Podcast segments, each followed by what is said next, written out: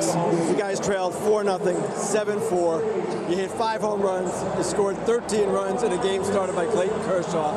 As you stand here right now, what do you remember most, or what will you remember most about this game? I remember we went down 4 to nothing early. Me, Altuve, Correa, Yuli were standing behind the mound, and we said, hey, our backs are against the wall right here. Why not have fun and play loose? Springer came into the dugout. Hey, why not play loose? That was the mindset. Springer came up, huge walk. Then got us going. As soon as Springer got that first walk, got us going. Then they go up by another run. And Springer hits another homer. You gotta be kidding me.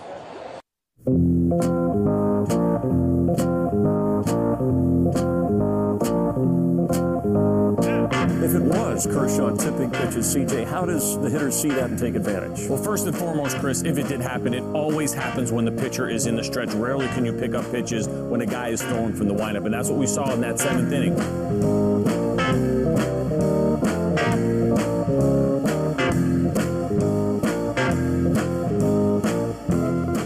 Wow. Yeah, I was gonna say the same thing. I might just say wow repeatedly, like huddled in the corner for the rest of this whole podcast. I don't even know how to how to process really anything that has happened in the last week. I've forgotten everything about myself and the world because of last night's game. Can I just start by like getting up on my soapbox and preaching for a minute? Uh, yeah, go for it. First of all, if you can't get into this, like if you can't get into baseball when it's like this, it says more about you than it says about the game. A, that's A. B, if you have some crazy hot take about how the game is ruined because all we do is hit home runs now and we don't move the runner over and and pitchers it's not a pitcher's duel anymore. It also says something about you. Uh and C, every once in a while there's like a baseball game that sort of resets my idea for what a great baseball game is. This baseball game was not one of those. This was like this knocked my entire world off its axis and it reset my idea of what life was. Not even just baseball, like life in general. I was like, this, I don't believe anything that's going on in front of my eyes. And literally anything could happen and it would be more believable than this game right now. So we're obviously we're recording this on uh, a Monday evening, just off the heels of Game Five. Which, if you don't know what happened, I really don't know what rock it is that you're living under. Also, I don't know why you're listening to this podcast. If you if you were not blown away by Game Five, it's very odd to me that you would be listening to tipping pitches. so it was obviously, I mean, the Astros won 13 to 12, and between the two teams, I mean, I don't know what sport this was, but it wasn't baseball. It was not baseball that we were watching last night. And so there were, you know, seven home runs, and most of the pitchers were awful, and most of the hitters were incredible or a little bit of both. I don't even I don't even know. I don't even know how to process this sort of thing. And it was it gave me a heart attack and it gave me uh, I fucking passed out a few times, and I don't know. It feels like every range of emotions. This checked all the boxes of and and. But also, I s- somehow felt nothing. Yeah. I was watching it and I was just like, everything is happening to me all at once. I don't know what to do. I don't feel anything. yeah, well, we will go through um, just some of the wild and insane shit that happened in this game. What I do want to say is you you pointed out to me a, a Jeff Pearlman tweet um, where where he was saying he wished that the Jeff game Pearlman, was friend of the pod. friend of the pod. His yeah. book has been read on this podcast before. um, that that he was wishing for a one nothing game. And honestly, my mom said something to uh, a similar effect that she would rather see a, a pitcher's duel. A game like this is insane. I'm not going to lie. Sometimes it's a little boring. what? I what does this take? I I hope that we don't see a game like this the rest of the series. Certainly, I don't want to see a game like this again. Personally, I think you you can get if you want to get like we were going to get a, a game like this in 2017. Like this was the this was the logical conclusion. Well, that's I- like, yeah. After the game ended, I literally could not sleep, so I decided to write a blog post. You should go check it out on Tipping Pitches. but I literally wrote all logic pointed to the fact that Clayton Kershaw was going to nail this down, and he had a four nothing lead. And even though he didn't have his best stuff. He had decent stuff last night, but it's 2017, so why the fuck would any logic make sense in baseball? Yeah, I, and I think that there are um, a couple ways of looking at it, and one is that especially from the perspective of if you want to get new fans engaged in the sport, this is the game to show them. Like, obviously, I mean, this is the platonic ideal for like heart racing. Like, you don't know what the fuck is going on, but you're so into it. This is, I think, one way that you can really get fans engaged with the caveat that you will never see anything like this ever again. Feels like a pretty important caveat. Very important. I'm going to show you this thing that's nothing like the rest of the things. Although I want you to continue to watch the thing. So I think that you can appreciate the madness and chaos of a game like this and be absolutely in love with it and just kind of in awe and absolutely shook to the core, but also acknowledge that it was not a good baseball game. Like, Oh, like no, there was I mean- not good baseball being played. And from that perspective, I think that I'm not gonna lie, like once it reached the the eighth or ninth inning, I kind of started to not zone out, but I was kind of my my heart had settled down, and I was like, all right, I. Yeah, we there was don't, we don't, we don't need sure. another another home run. Like I kind of just want the game to end, and it was five hours long, and I, I get that it was five hours of of just kind of enthralling madness, but I was a little tired by the end, and I was kind of like, I'm ready, I am ready for a game like this to be over, which is not exactly the feeling that you want to get when you're watching a World Series game. You know what I mean? Although I will say, while I I sort of agree and I see where you're coming from, like, do I want another game like this to to happen? No, because like this was more like arcade baseball than like real baseball, right? This was more like uh like I saw the comment joke on Twitter among like inside baseball Twitter was this was more like the aluminum bat cheat code in backyard baseball. And true, okay, fair point.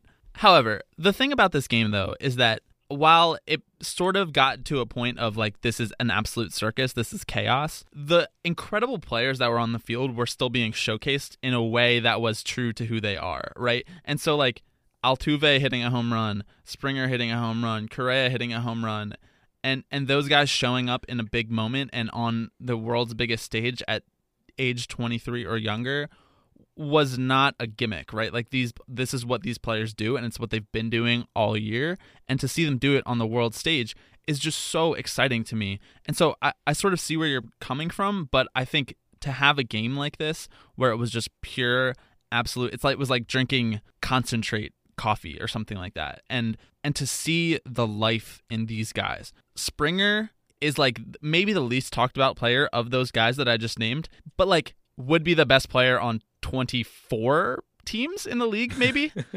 and just like the pure honesty and the pure not not even like naivete for the moment, but it's just like they're they play loose because they're young and they're fucking great. Like and they know it.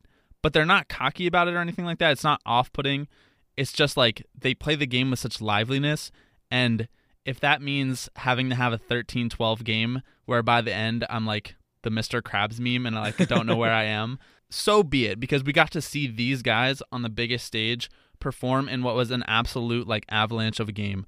And just to like list it off, like Springer, his post-game interviews have just given me utter life in this series because I mean, if you don't know about Springer, he like had a stutter for most of his life and he's been overcoming it.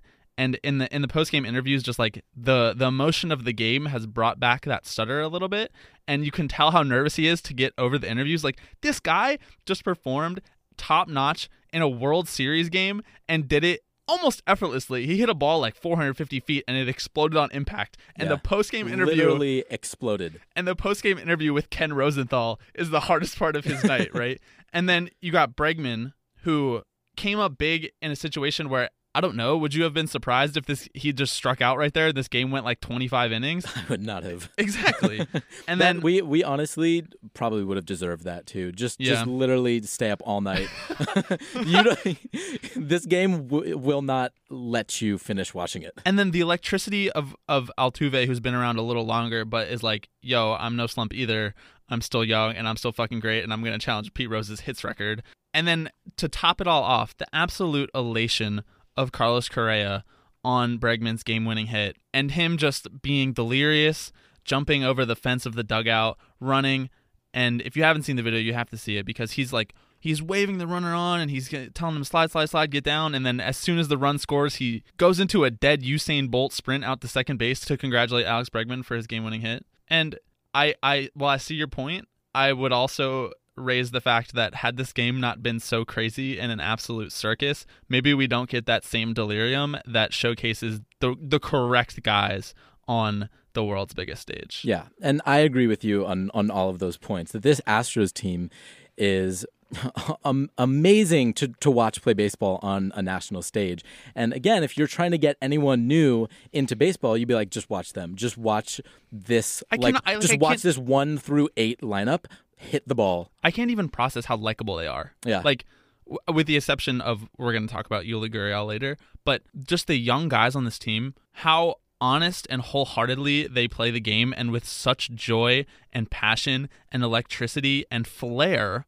Right, we talk about flair a lot with Yasiel Puig, but these guys on the Astros have incredible flair. Yeah. And to see a battle like this is honestly just like baseball nerd utopia. I don't even know how to process it. Yeah, and I think that you I think that both points can stand. That this is one of the wildest, craziest, most beautiful, fucking terrible baseball games I've ever watched. This And game is it ev- was yeah. and it was amazing and I never want to see it again. This game was everything and nothing all at the same time. Yeah. This game was the exception that proves the rule of how great baseball is, right? Like you see this once and you're like, "Oh, I missed routine outs. I missed the I missed the ability to rely on Clayton Kershaw getting someone out. Yeah. Throwing a slider for a strike. I missed that ability. And when it comes back, I'll be like, oh, that's what that feels like. I won't necessarily miss back to back to back home runs where my head explodes because I could use a head. Like that that is helpful to me as a soon to be college graduate. there were so many storylines in this game. I don't even. I mean, we've already mentioned some, but I want to before we move on to talk about the the rest of the baseball games. Yeah, we have not talked played, since like- before the ga- before the series started. We have like so much to talk about, but a few things that stood out to me about this baseball game. One, they they they ran out of commercials. Like like after nine innings, they were like, or after eight innings or whatever. I don't even know. They were just like, yeah, we don't have any more commercials, and then they got them back. watch capitalism work.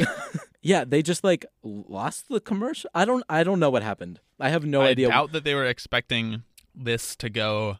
Not that it went entirely too long innings wise, because it ended in the tenth, but time wise, just because of all the home runs and the pitching changes and and everything that Yeah. makes 2017 baseball so long, they literally ran out of commercials. And I imagine that some Fox executive had to sign off on the like backup reservoir of commercials that weren't really approved for MLB or whatever, approved by Oh. MLB. I don't know. Yeah, I don't know how Apple- that process works, but Apple is sitting there watching the game, and MLB calls them up in like the ninth inning and is like, "Hey, uh, you guys want to want to buy another commercial for like ten minutes from now because uh, we got you if you want it."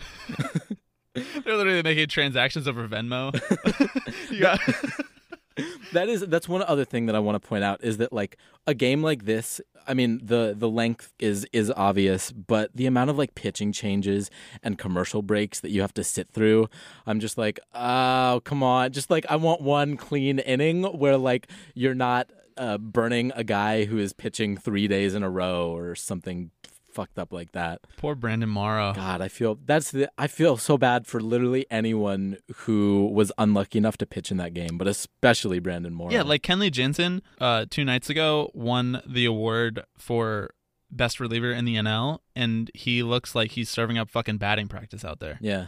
And he's like the the best pitcher in the league in a one inning sample size, right? Like it just I we have to talk about the hashtag slick balls later, but like and probably have to talk about Jose Canseco. But for now, we need to discuss the rest of the series because we would be remiss if we did not talk about games one, One, two, three, and four, which were e- equally absurd and, Yeah. and equally good baseball. Yeah. Uh, also, George Springer made a bad decision and in diving for that baseball, and he made up for it with a home run. Also, Yeah. the strike zone was bad. looking okay looking back on this I, I wrote this in that post that i was talking about but it all seems so inevitable right like looking back on it and thinking oh springer fucked up and he dove and he missed the ball of course he's going to come up and atone for his sins right like of course he's going to mash one because that's just what sluggers do in this narrative on this stage. But like, n- no, that's actually not what sluggers do. Like, Bill Buckner didn't get up in Game Seven and go three for four with two home runs and five RBIs. Like, Yeah, where was Daniel Murphy's redemption? Ooh,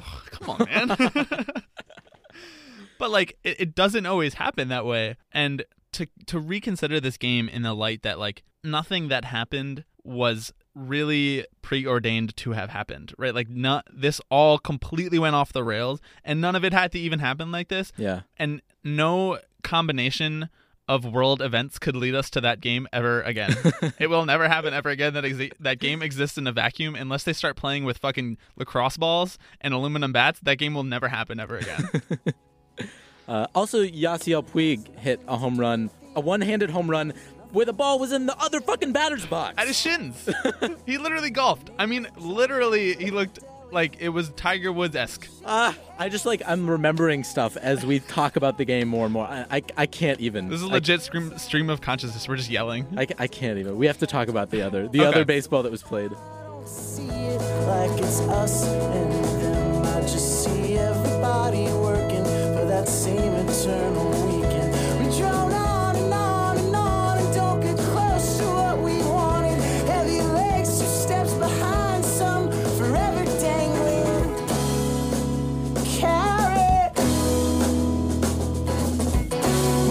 Well, I'm so, so tired of it.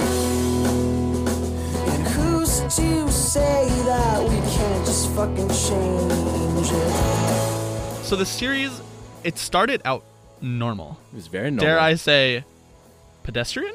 Yeah, I mean, it was like a game one was a good baseball game. I mean, it Oh, I loved game one. I mean, the anticipation of the pitching matchup really lived up, I think. And even though like Keuchel wasn't his 2015 Cy Young dominant self, Kershaw. I mean, Kershaw was outstanding. The execution, the, there it is, the, mm-hmm. the execution, the the execution that analysts expected actually happened in a way that it hasn't really happened in every game since then. Yeah. But game one really like it set the tone in a way that totally flipped the script. It essentially just threw a change up low and away and then came with the high heat. Then the series came with the high heat in our freaking face for the rest of it. But I don't know. What do you even remember from game one? I don't. I vaguely remember Justin Turner being the hero, right? And I, I don't know. Didn't Chris Taylor do something? I remember Kershaw being dominant, right? And that's because I think that that's something.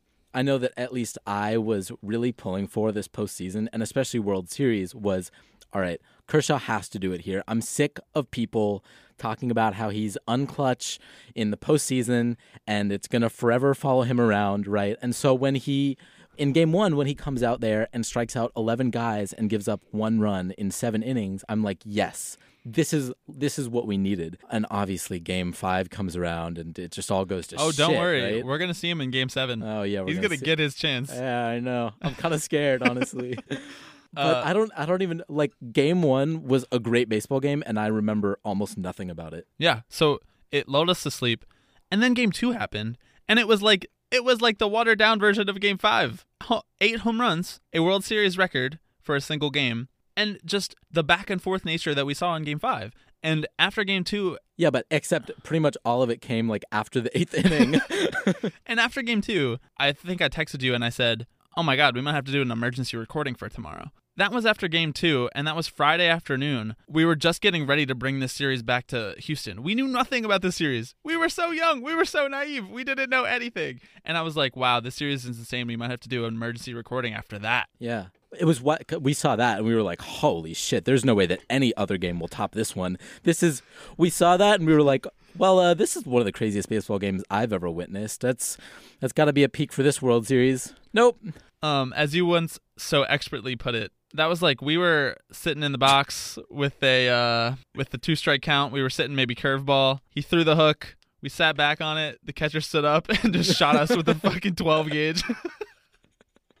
that was us after Yeah. game two. Yeah, we weren't ready. No, I don't know. Any other takeaways from the rest of the series? I mean, I don't want to spend the whole beginning half of our podcast just relaying play-by-plays from from the entire series so far, but have there been narratives about this series that have surprised you? I mean, other than the utter mayhem of it, what about these two teams that surprised you, if anything? I mean, we knew we were going to see two heavyweights go toe to toe, to borrow a cliche phrase, but has there been anything that's really caught you off guard about either of these teams? I think I mean this goes hand in hand with the chaos and every ball, every fly ball leaving the yard. But like, I don't think we were so ready for the bullpens to just be god awful, right? Like that was the thing coming in. Maybe for And- Houston, but not for the Dodgers. Right. Yeah. You know, we've talked about it this whole um, postseason, and we've done episodes about you know the role that the bullpen might play, and whether it's you know what these trends are looking like. And of course, the World Series rolls around, and it all goes to shit. And the bullpens are like, in the majority of the game so far, absolutely, Torture game plan. like- absolutely meaningless. I mean, Um, Carlos Correa, I think it was Carlos Correa, hit a home run that was like 108 miles an hour off the bat, 48 degree launch angle. Yeah. There has been one other time this whole series or this whole season that Statcast recorded that, and there was a pop out to right field. Yep. like 250 feet to right field. So, yeah, it's just we thought we could. This is why we felt stupid predicting because, like, what the hell? Like, how am I supposed to predict this? Yeah. If the Astros are going to hit a home run every at bat, guess what? They're going to win. it's just that simple.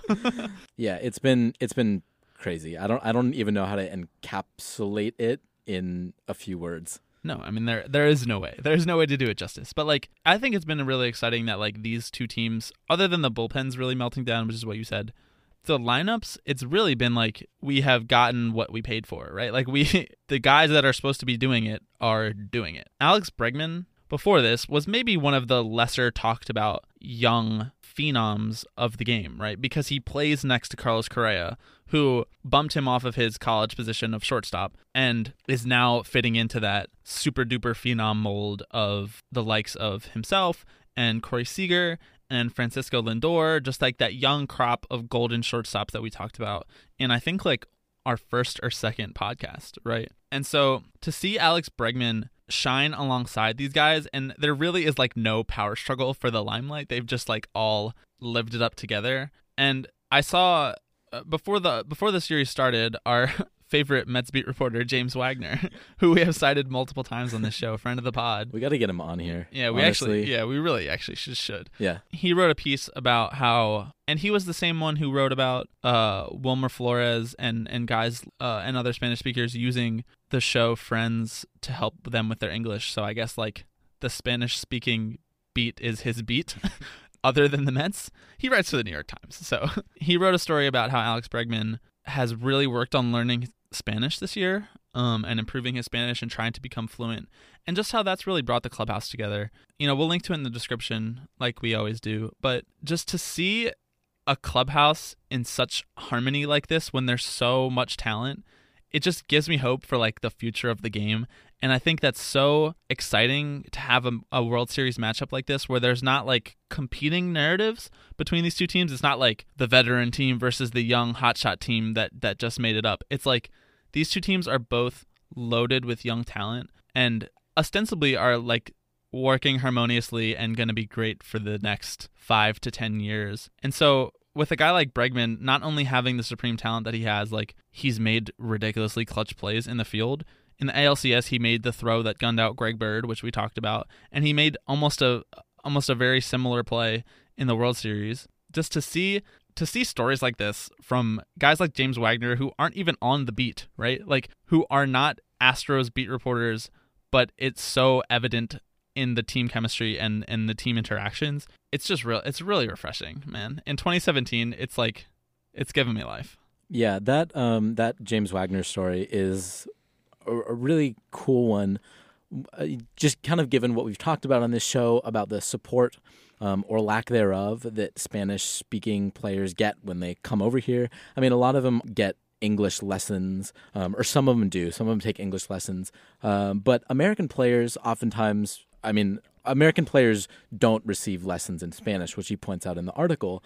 And so for Bregman to essentially go out of his way, and now it, it talks about how he had kind of started learning it when he was young, and he is from New Mexico as well.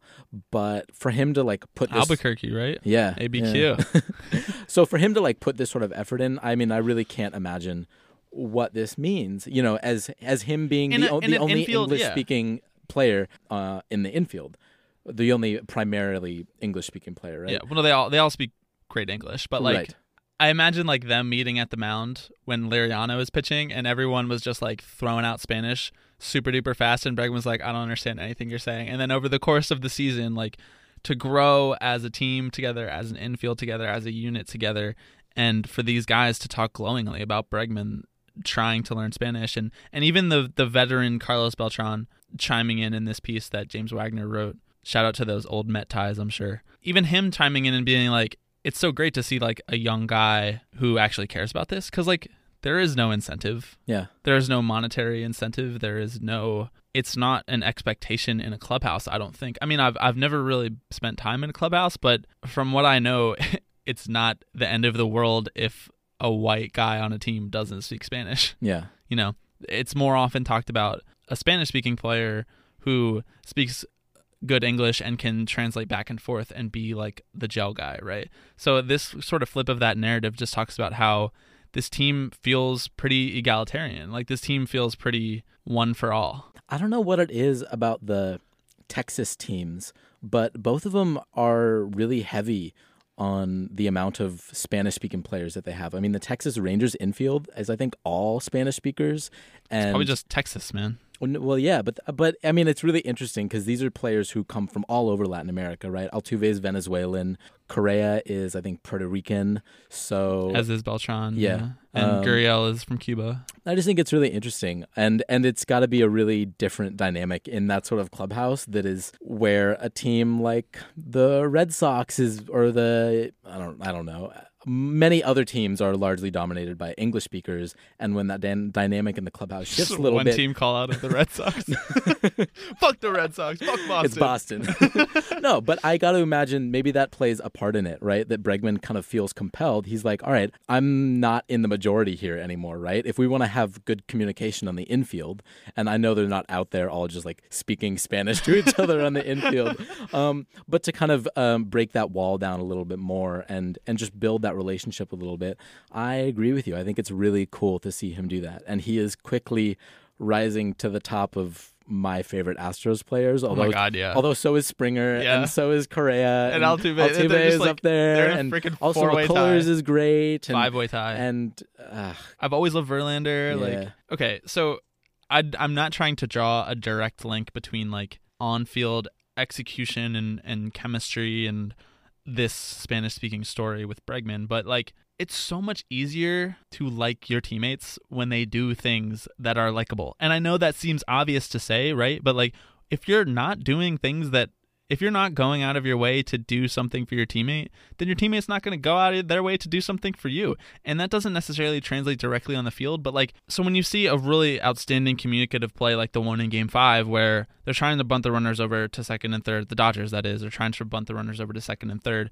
And I forget who was pitching at the time, but whoever comes up with it, you got McCann behind the plate just screaming, three, three, three, three. yeah, I think that was Peacock on the mound. I think. Yeah, I believe it. I mean, when, I when in, it sounds sounds right. when in doubt and you're trying to guess what reliever was in for the Astros, it's probably Peacock because he's the only one that's lasted more than like two outs per outing.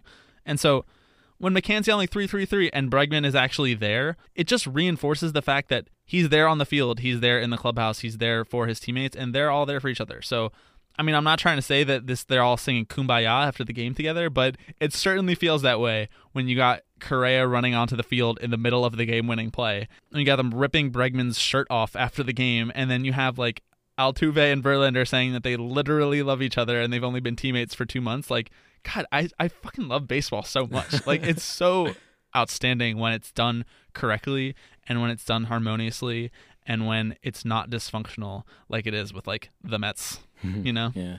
Side note: That Dave Roberts bunt call was atrocious, man. Like Indefensible. It's, the eighth inning of or seventh or eighth inning in a tie game, and you have a runner on second, and you're really trying to play small ball right now. That's what you're trying to do. Your cleanup hitter is up, and you're gonna have him bunt the runner over.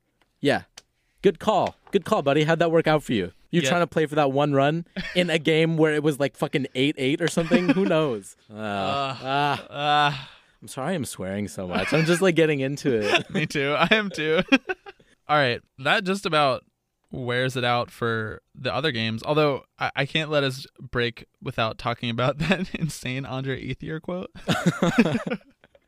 yeah. So um so after game four, Tim Brown, who's a columnist for Yahoo Sports, uh, wrote a piece about some of the mechanical adjustments that Cody Bellinger has been making just because he was really struggling at the plate in the first few games of the World Series. Um, he was kind of striking out left and right, and then and in Game Four he had a couple really key doubles um, that were just due to some changes that he made. Um, but there's one anecdote in there involving Andre Ethier that I just want to read real quick.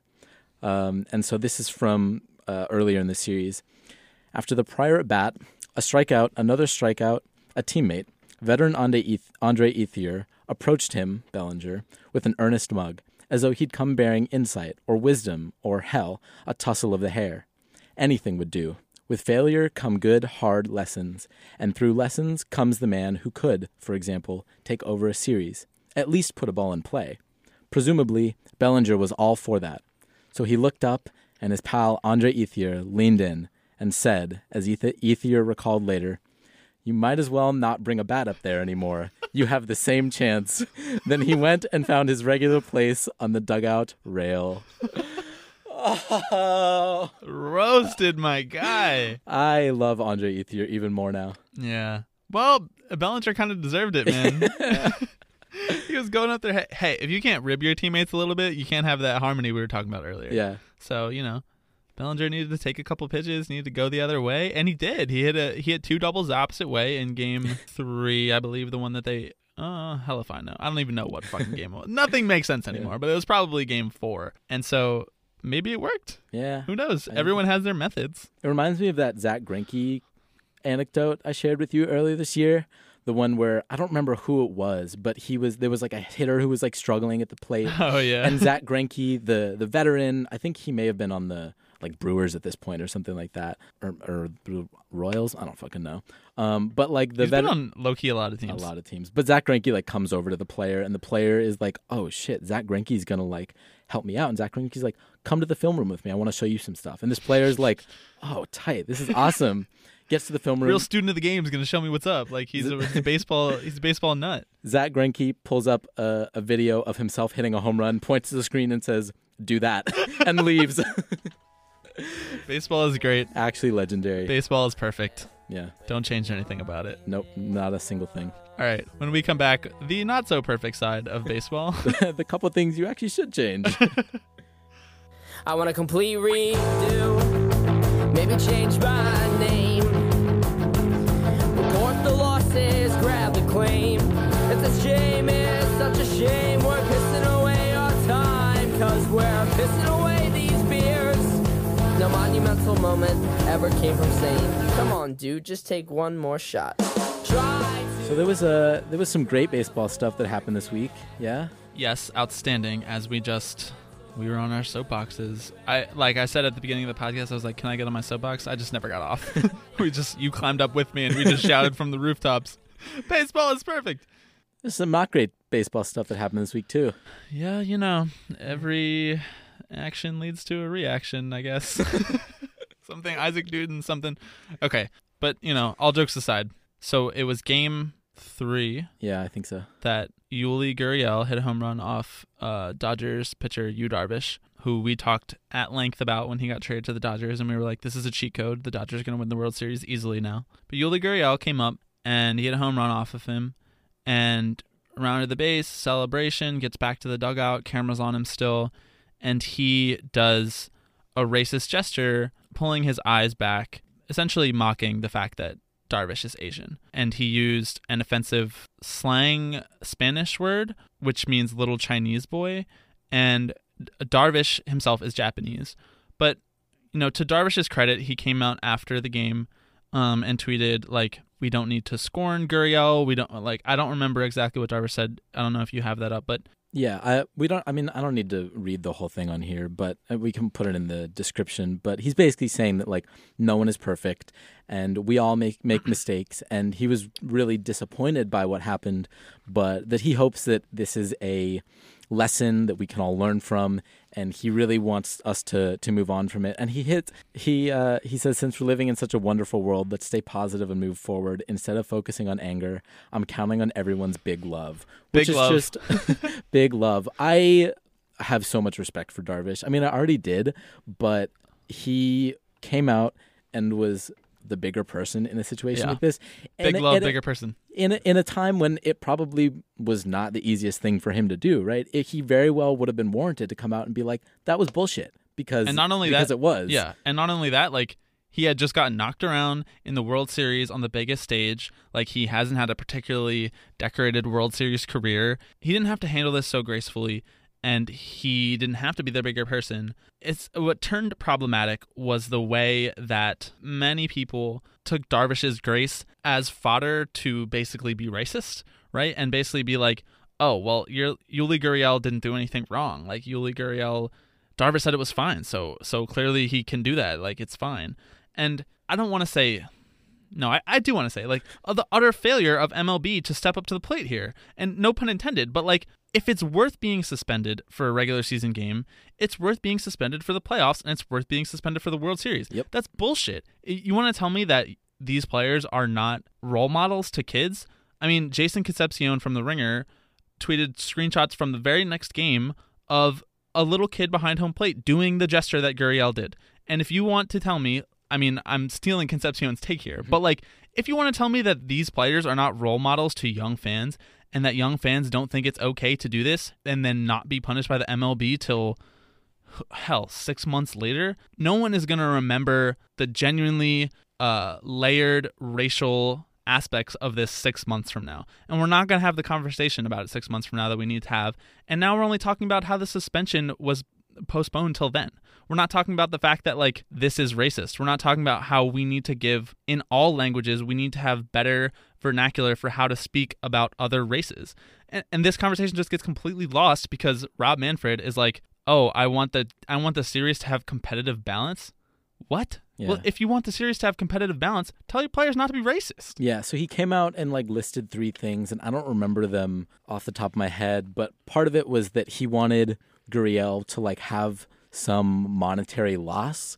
That the reason he's spending it in the regular season is because it impacts its pay, but like no. eh, But he also said that like he didn't want to hurt the Astros, which like no, you're not hurting the Astros. Gurriel is the one who hurts the Astros in this situation, and pushing a suspension like this back, like I can't imagine that if Ken Giles comes out and has uh, pine tar on his hat and is using it to like get a better grip on the ball or something, that Manfred would delay his suspension. Like why are you I, slandering ken giles like this I'm saying, any uh, something like that, Yeah, right? no, like if a he needs all the pine tar he can get at this point Yikes. Um, but you know, if it if it was the type of thing that like affected the play of the game, Manfred would have been like, "Yeah, you're out of the World Series." I find it very hard to believe that he wouldn't have done something right like that.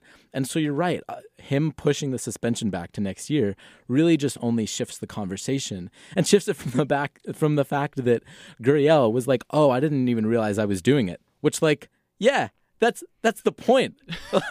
like if you didn't realize you were doing it, that doesn't make you less racist. I would argue that makes you more racist. yeah ignorance is not an excuse for racism Oh, it came naturally to you. Oh. um Yeah, I mean, so th- that's the way I stand on like I don't I don't know what like the specific rules are and what leeway they leave for Manfred, but if they leave any leeway, he should have suspended him for the World Series. If you want him to ha- take a monetary hit, fine him. It is c- to completely within your rights to fine him unless the MLB I'm sure the MLB Players Association, the union would have fought him on that because I, I would imagine that Manfred's power, because the MLBPA is so much stronger than the NFLPA, I would imagine that Manfred's power just doesn't extend to dictatorial levels the way that Roger Goodell's does. that actually was one other thing is that by pushing the suspension back to next year, it still guarantees that Gurriel like has his right to appeal or something like that, which makes me think that if he suspended him like immediately, then he wouldn't have that right to appeal. But like, fuck it.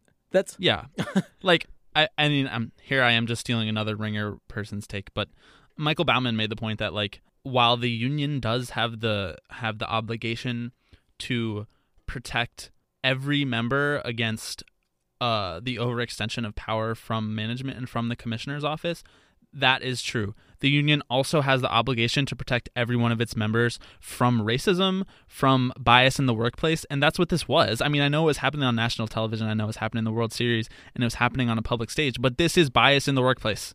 They are union members together. This was from one member of the union to another member of the union. Therefore, the MLBPA has the obligation to to protect Darvish and other Asian players the same way that it would have if it was a white player doing it to a black player or a fan doing it to a player or a coach doing it to a player. You can't use like the loopholes of the the fines and the salaries and the appeals and all that to undermine the fact that this was just like a wrong thing to do from Gurriel and that it should be punished. That he should not have the opportunity to continue to help his team after something that he did that was so heinous. Uh, Dylan Hernandez of the Los Angeles Times wrote a column that was interesting because Hernandez writes uh, is like a Dodgers beat reporter for the uh, Los Angeles Times, and he wrote a column basically not necessarily defending it, but kind of saying it's not something that you need that people he thinks should be offended by. Hernandez um, is half Mexican, half Japanese, so he's kind of straddling these two sides, right? And Yeah, he has a very unique perspective on yes, this. and and was talking about how growing up chinito, I think was the phrase, right? Which is Yeah. which is what uh, Gurriel said, was kind of thrown around almost not as a term of endearment, um, but like a, a nickname, and and A didn't colloquial term, and- yeah. and didn't always have the um, the didn't necessarily have the like racist loading, I guess. I don't I don't know. It wasn't as as racially loaded as maybe people thought it would be. I don't know. I mean, he obviously has a better perspective of this than I do. Than both of us, yeah. I don't I still don't know if I entirely agree with him because I think that it was still kind of racist. Like like that's the and combined with the pulling back the eyes thing, I don't think Gurriel was meaning it in such a colloquial way. Yeah, he wasn't Um, like, "There's my buddy." Yeah. Like he had just hit a home run off of him, and he was almost like showboating. Yeah. Right. And and like, okay, so that that goes back to my original point in that in every language, English included, we just don't have the words, we don't have the vernacular to talk about these things properly. If if Spanish speakers were raised that that is a blanket term for every person of Asian descent, that is racism on an institutional language level, right? And I'm not saying that Spanish, this Spanish speaking culture that Gurriel comes from in Cuba or that Dylan Hernandez is referring to is inherently racist. I'm just saying that, like, we all have progress to make in 2017. In America, we don't even have words to, we don't even have the correct terms to talk about people from different parts of Africa. We just say African American. And Africa is a entire continent with several countries. We don't have any room to be critical of the Spanish language. But at the same time, like, there is no reason we cannot ask better from our role models, from role models, from, from the role models to our young baseball fans. There's no reason we can't ask better from them because if they're not going to do better now, then perhaps the young white kid who's sitting behind home plate thinks that it's okay and now you're really you that line is no longer as blurred as it is as Dylan Hernandez is talking about now it's just straight up racist because it's a white kid making fun of an Asian kid Yeah. and that's not okay Yeah. And I think it's important to point out that there were some people who were acting like Darvish said it was fine, like he didn't care. Look, he he put out this statement that was very forgiving and stuff, but like it's important to remember that he still said he was offended by it. He still said he was disappointed and hurt by it. So the fact that he rose above and and said that he wanted to move on does not in any way excuse the fact that this was a move that really hurt this person Yeah. on a deeper level. And I mean, Darvish Darvish has the agency to decide how long he stays hurt, how he's going to respond to his hurt, whether he's going to turn it into a positive Twitter message or a more uh, didactic message to Gurriel himself. Whatever it might be, Darvish has that agency, and no one in the media, right, left, center, should take that agency away from him in any way. Yeah. And I don't know, it feels like we see this happen in baseball a decent amount too. I can just think of a few different times over the last couple years that we have had like players or or do something just absolutely abhorrent. Like within the game, not even coming from fans, but I remember like Yunel Escobar a couple of years ago like wrote a word that begins with F that is a derogatory term for gay people and wrote that on his eye black. And it's like, I don't know. Tone deaf. Real tone deaf. Darvish is right, is that we need to rise above and, and unify. But like, I don't know, maybe just don't do that. Yeah. It's it's pretty easy. Yeah. So one tough topic takes us to another tough topic. Yes. From the world of the Oakland A's.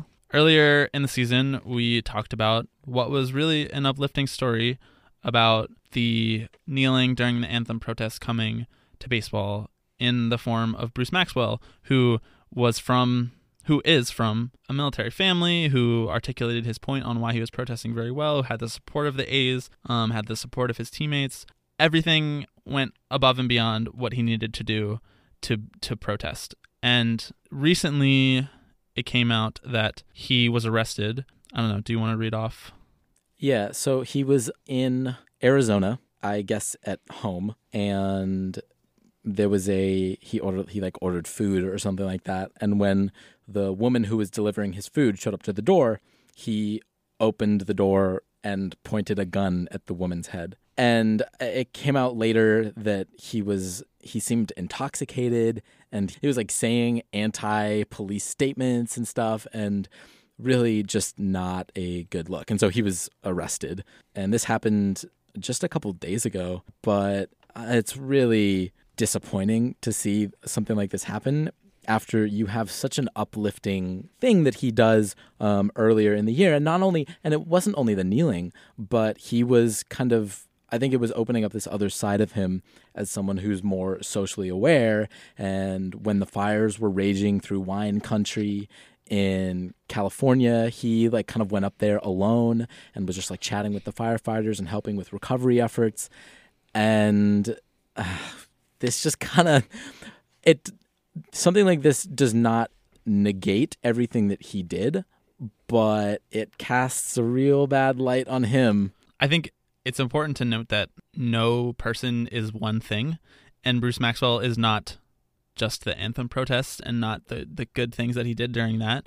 This is an unfortunate thing that he did, right? But like that, like you said, that doesn't really negate everything that he did with the with uh, the protest during the national anthem. But like, we can't just sit here and be like, oh, let's just write it off because he did a good thing, right? Like, we have criticized many baseball players on this podcast for violence and violence towards women and just behaving in unacceptable ways and this is no different so Yeah, I mean, what he was doing when he knelt, clearly he's making a statement that is bigger than him. I mean, this whole movement, this anti police brutality movement, is so much bigger than any one individual. And, uh, you know, the actions uh, with the fires and everything, I mean, all of this stuff is bigger than him.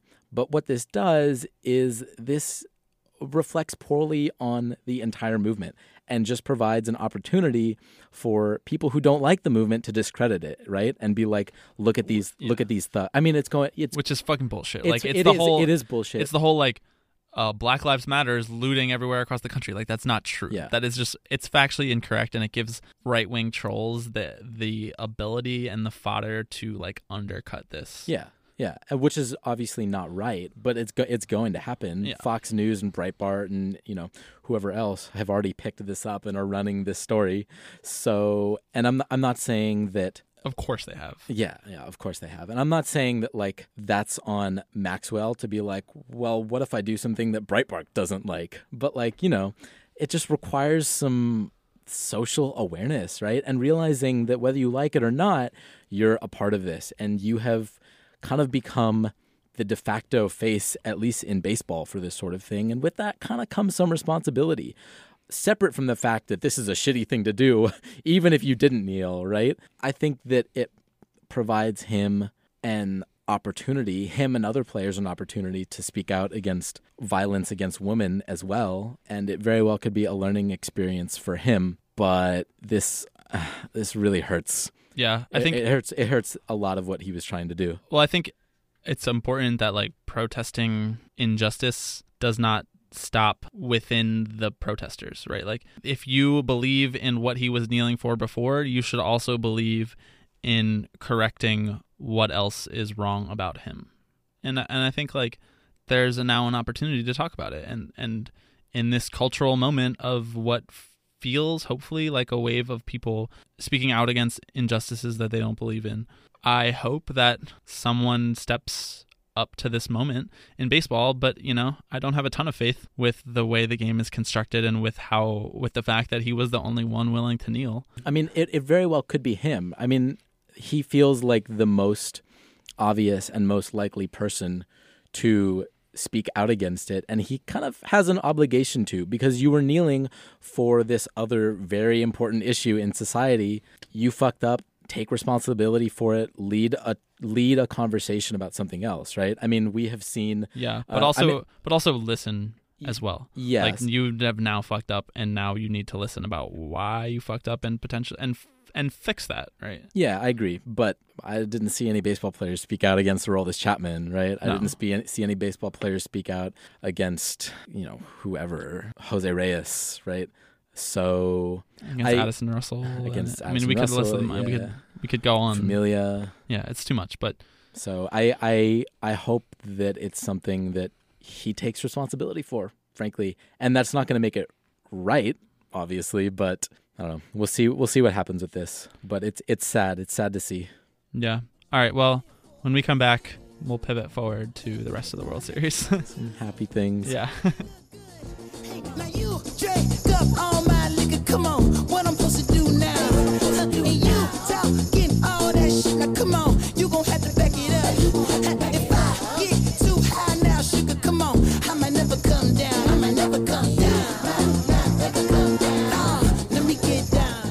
All right. I mean, you know, it's tough to talk about things like that, but if we're gonna talk about Bruce Maxwell and we're gonna champion him when he does something that we believe in, then we have to talk about him when he does something that we don't believe in. So Yeah.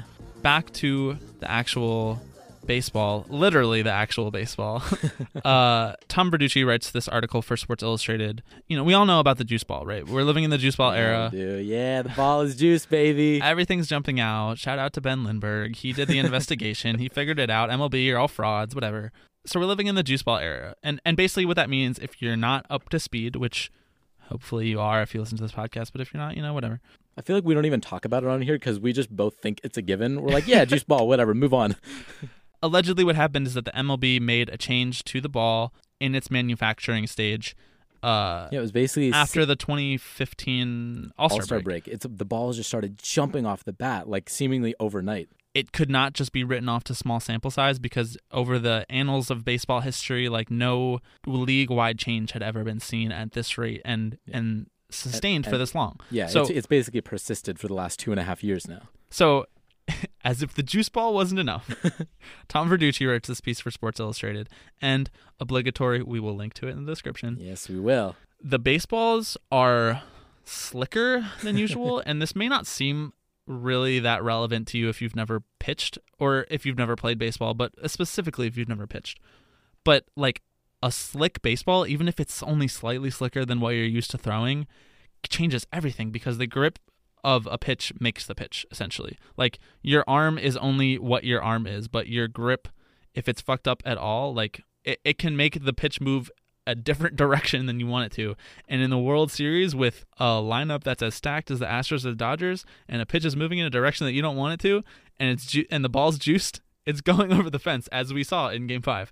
So this Game Five's mayhem was not a direct corollary of this, but you know it definitely didn't help that the ball was slick and that the ball was juiced. So for starters, a, do you believe the ball is slick?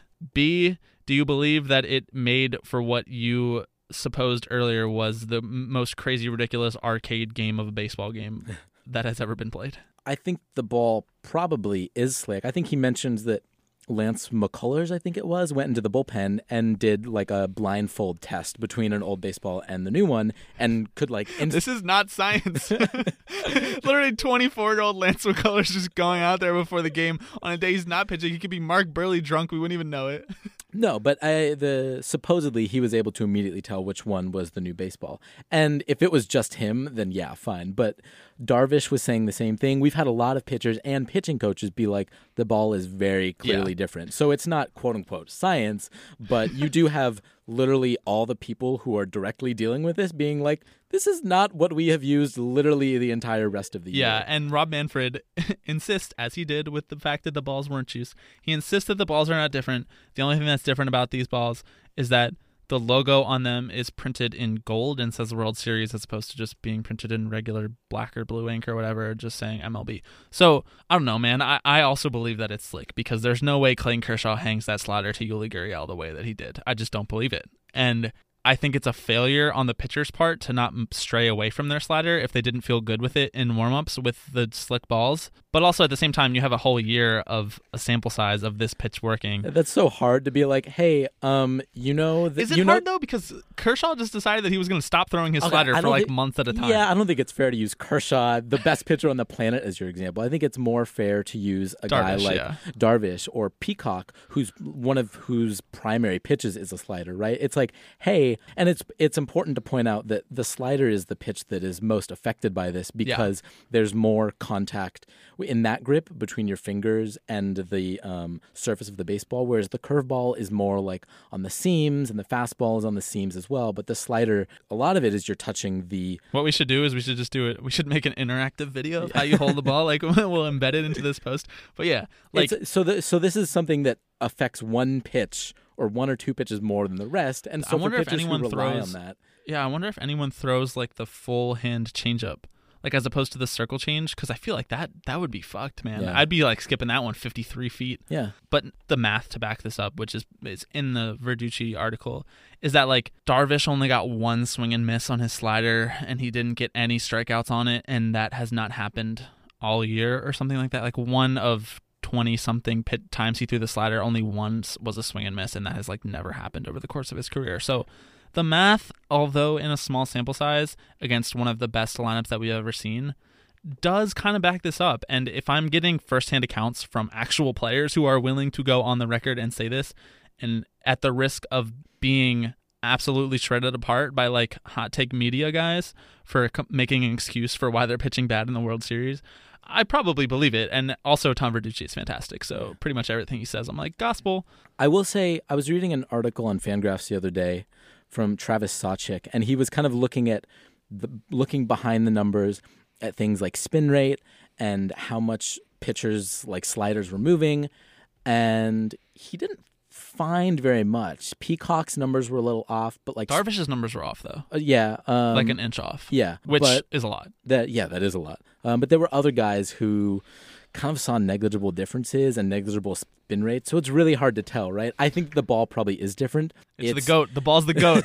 You can we can have a conversation about who is adjusting to it better, right? And some some it's also arguable that just some of the pitchers aren't having good games, right? You Yeah. can't be like, oh, well, the reason Well, Ken probably- Giles is bad is because of the is because of the juice because of the slick ball. It's like no, Ken Giles has just been bad.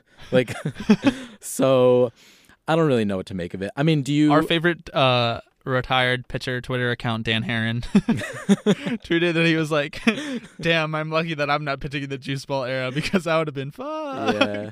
Um, I mean, I think that this is probably the last thing that MLB wants to be talked about right now, right? So I mean, we're gonna talk about it for so we're gonna talk minutes. about it. I mean, can you imagine like Rob Manfred sitting there watching the balls fly out of the park last night's game, just like slowly sliding down in his chair, just like, oh god, what have I done?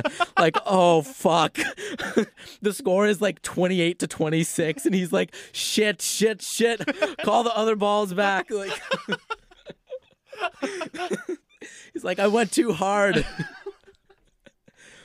I don't know, man. I mean, whether the slick ball is the reason we had a 13 to 12 baseball game or not, I, it was amazing. I hope we're not blaming the slick ball for those home runs because they still had to hit the home runs. Like, these are still incredible feats of talent, right? And Ready for my take? yeah, Corked bats. Corked, Corked bats. That's what it is. Corked bats corked bats and slick balls and juice balls. and juiced slicked balls. Can we read the Jose Canseco tweet, please? I've been waiting literally the whole podcast. Which one? this. The one that I sent to you. All right, all right. Our man, potentially the captain of our all asshole teams, Jose Canseco, felt the need to tweet in the middle of the most ridiculous World Series game of all time. He felt the need to tweet. What did he say, Alex? The balls in my pants have less juice in them than the balls in this game. All hail! The one and only Jose Canseco. God, I love him and I hate him. Yeah, he's just ugh. I wonder what's his next indie league stop. Let's go. Let's find him. That would be fun. Yeah, man. it actually would be. Let's do it. Let's just go. I- New idea. Uh, we find where Jose Canseco is playing within like driving distance, and we go and we just sit there doing dramatic readings of his tweets from the stands until he notices us. I I'm feel like that would definitely get us some. Like we might get on Sports Center. I'm so into it, man. That would that'd be fun. Let's get him on the pod. Oh yeah, That'd be. You might have to do a lot of editing. I don't know how coherent it would be, but uh, he would break a mic. I'd be like fucking ten thousand dollars out, and then yeah, he'd break something. Um, before we start reading more Jose Canseco tweets, because God only knows. Let's wrap up. So there are still, t- well, there might be one game left in the series, but there. Let's be real. There's probably two games left in the series because Puig certainly thinks so. He promised there would be a game seven. So yeah, well, he is delivering on his promises, so I believe I it. know. So yeah, game six and seven. The trite question: What are you looking forward to? Uh, I'm looking forward to baseball. I'm looking forward to like the pitchers being decent again. I don't know. I kind of want to see Rich Hill good. Good. I don't want to see Rich Hill get knocked around. Please don't do that to me. Please. I don't know if my he heart. looks knocked around already. no, I don't know if my heart can take that. After the game against the Pirates earlier this year, right, um, where he lost the perfect game no hitter. I mean, I, he doesn't need to to get shelled in the World Series. Oh my god, yeah. The one thing that would break 2017 me is watching Rich Hill and Justin Verlander get knocked around after get after that game five. Yeah. I think that would actually like break my will. So I Going into the offseason, broken will is bad. it's a bad thing to have. I mean, I already had it when the regular season ended because of the Mets, and I've gained my will back, and now to have it broken again would really hurt. so this is going to be fun. I'm kind of hoping that it's more of a pitcher's duel. I think that that would be great to watch. And again, I'm kind of pulling for Hill mostly because I want a game seven slash I don't want my heart to shatter into a million pieces. And then beyond that, I really want to see Kershaw bounce back. Please give that to me. Okay. I don't even really care who wins game seven. I just want like a good baseball game. Please, please end on like a normal good baseball note. Okay, first, are you done with your get off my lawn, less home runs, pitcher's duel rant? Oh my god. No, I'm, I'm fucking with you. I, I actually love a good pitcher's duel. Here we are at our geriatric home with our canes and our wheelchairs. Oh, we love a good one at the game. Oh, anyway, Back in my day. here's what I'm looking forward to. yeah. Verlander versus Hill is an amazing pitching matchup, and so was Keuchel and Kershaw. But that game exists in a separate world that does not pertain to ours. So potentially a great pitching matchup.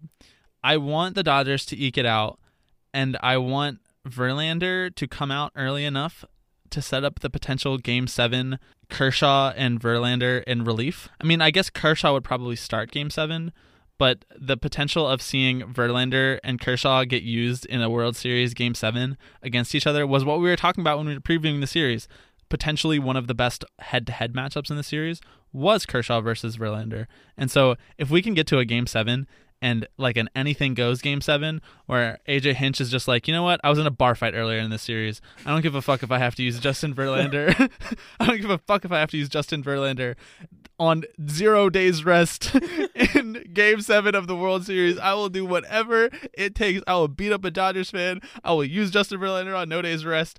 I don't even care. So that's that's what I am personally looking forward to. I'm all about it. I want we need at least like one or two more weird things. Like I want very normal baseball with like something fucking bizarro mixed in where you were just like, "What? That No, why is that happening?" Like like Dave Roberts just decides to bring in Corey Seager to close out the game because because why not? Even though it's a 3-1 game, he comes in and throws 96 oh, and so 13-12 was too hokey for you, but Corey Seager coming in to close out Game Seven of the World Series, that's fine. Apparently, who the hell even knows what you believe anymore? but I don't know what I believe anymore. honestly, I just have one more thing to say. Yes. and that's Go Stros, H Town. Let's do this. all right. I'm now the world's biggest Astros fan because I'm in love with George Springer. What a beautiful face I have found in this place that is circling all around the sun. What a beautiful dream that could flash on the screen in a blink of an eye and be gone from me. Soft and sweet, let me. I, I know I was kind of rooting for the Dodgers, and they were my pick at the beginning of the series. I just, I just want Game Seven. That's really all I want. I want as much baseball as I can get at this Yeah, point. don't really, like- don't take it from me one day early. We're squeezing the hell out of this, just getting every last bit of juice that we possibly can out of the 2017 season. Yeah. Well, then the next time we talk, there's going to be no baseball anymore, which is a really sad thought. I'm like tearing up. Just There's just- never no baseball. We'll make baseball. yeah, we'll make baseball. We'll Oh, just if y'all aren't ready, there's going to be some weird baseball in this offseason. So enjoy this while it lasts. oh we're we're uh, we're cultivating a list of some weird shit. Enjoy games six and seven. Honestly, rewatch every game of this series so far to prepare for game six and seven. Uh, that's what we'll be doing over the next 24 hours. And that's pretty much it.